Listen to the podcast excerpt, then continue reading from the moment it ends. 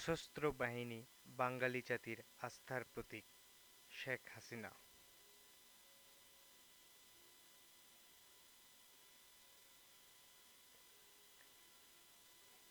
সেবা ডেস্ক, বাংলাদেশের সশস্ত্র বাহিনীর প্রতিটি সদস্য মহান মুক্তিযুদ্ধের চেতনায় উজ্জীবিত হয়ে দেশপ্রেম, পেশাদারিত্ব এবং নৈতিকতার আদর্শে স্ব স্ব দায়িত্ব নিষ্ঠার সঙ্গে পালন করে যাবেন বলে আশা প্রকাশ করেছেন বাংলাদেশ সরকারের প্রধানমন্ত্রী শেখ হাসিনা।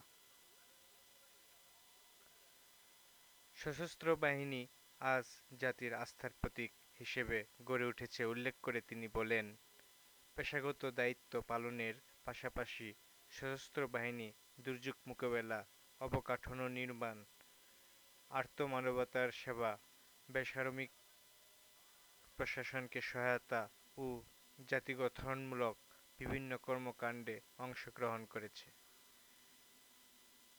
জাতিসংঘের শান্তিরক্ষা কার্যক্রমে নিষ্ঠার সঙ্গে দায়িত্ব পালন করে সশস্ত্র বাহিনীর সদস্যরা আন্তর্জাতিক পরিমণ্ডলে দেশের ভাবমূর্তি উজ্জ্বল করেছেন।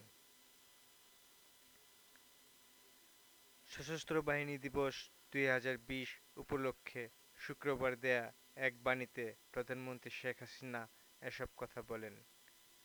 সশস্ত্র বাহিনী দিবস উপলক্ষে সেনা, নৌ ও বিমান বাহিনীর সব সদস্যকে তিনি আন্তরিক শুভেচ্ছা ও অভিনন্দন জানান। এছাড়া ঐতিহাসিক এ দিনে প্রধানমন্ত্রী বাংলাদেশের স্বাধীনতা সংগ্রাম ও মুক্তিযুদ্ধের সব বীর শহীদ এবং মাতৃভূমির জন্য জীবন উৎসর্গকারী সশস্ত্র বাহিনীর শহীদদের প্রতি শ্রদ্ধা নিবেদন এবং দিবসটির সার্বিক সাফল্য কামনা করেন।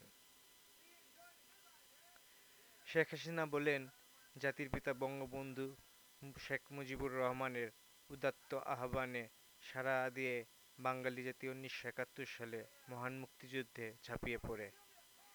তার দূরদর্শী সাহসী এবং ঐন্দ্রজালিক নেতৃত্বে বাঙালি জাতি পরাধীনতার শৃঙ্খল ভেঙে ছিনিয়ে আনে স্বাধীনতার রক্তিম সূর্য আর লাল সবুজের পতাকা। তিনি বলেন, বাংলাদেশ তিনি বলেন, আমাদের মহান স্বাধীনতা যুদ্ধের ইতিহাসে একুশ নভেম্বর একটি বিশেষ গৌরবময় দিন। আওয়ামী লীগের নেতৃত্বে পরিচালিত পরিচালিত মুক্তিযুদ্ধ চলাকালীন উনিশশো একাত্তর সালের এ দিনে সেনা, নৌ ও বিমান বাহিনীর অকুতোভয় সদস্যরা সম্মিলিতভাবে দখলদার বাহিনীর বিরুদ্ধে পাল্টা আক্রমণের সূচনা করেন। মুক্তিবাহিনী, বিভিন্ন আধা সামরিক বাহিনীর সদস্য ও দেশপ্রেমিক জনতা এই সমন্বিত আক্রমণে একতাবদ্ধ হন। দখলদার বাহিনী আত্মসমর্পণে বাধ্য হয়।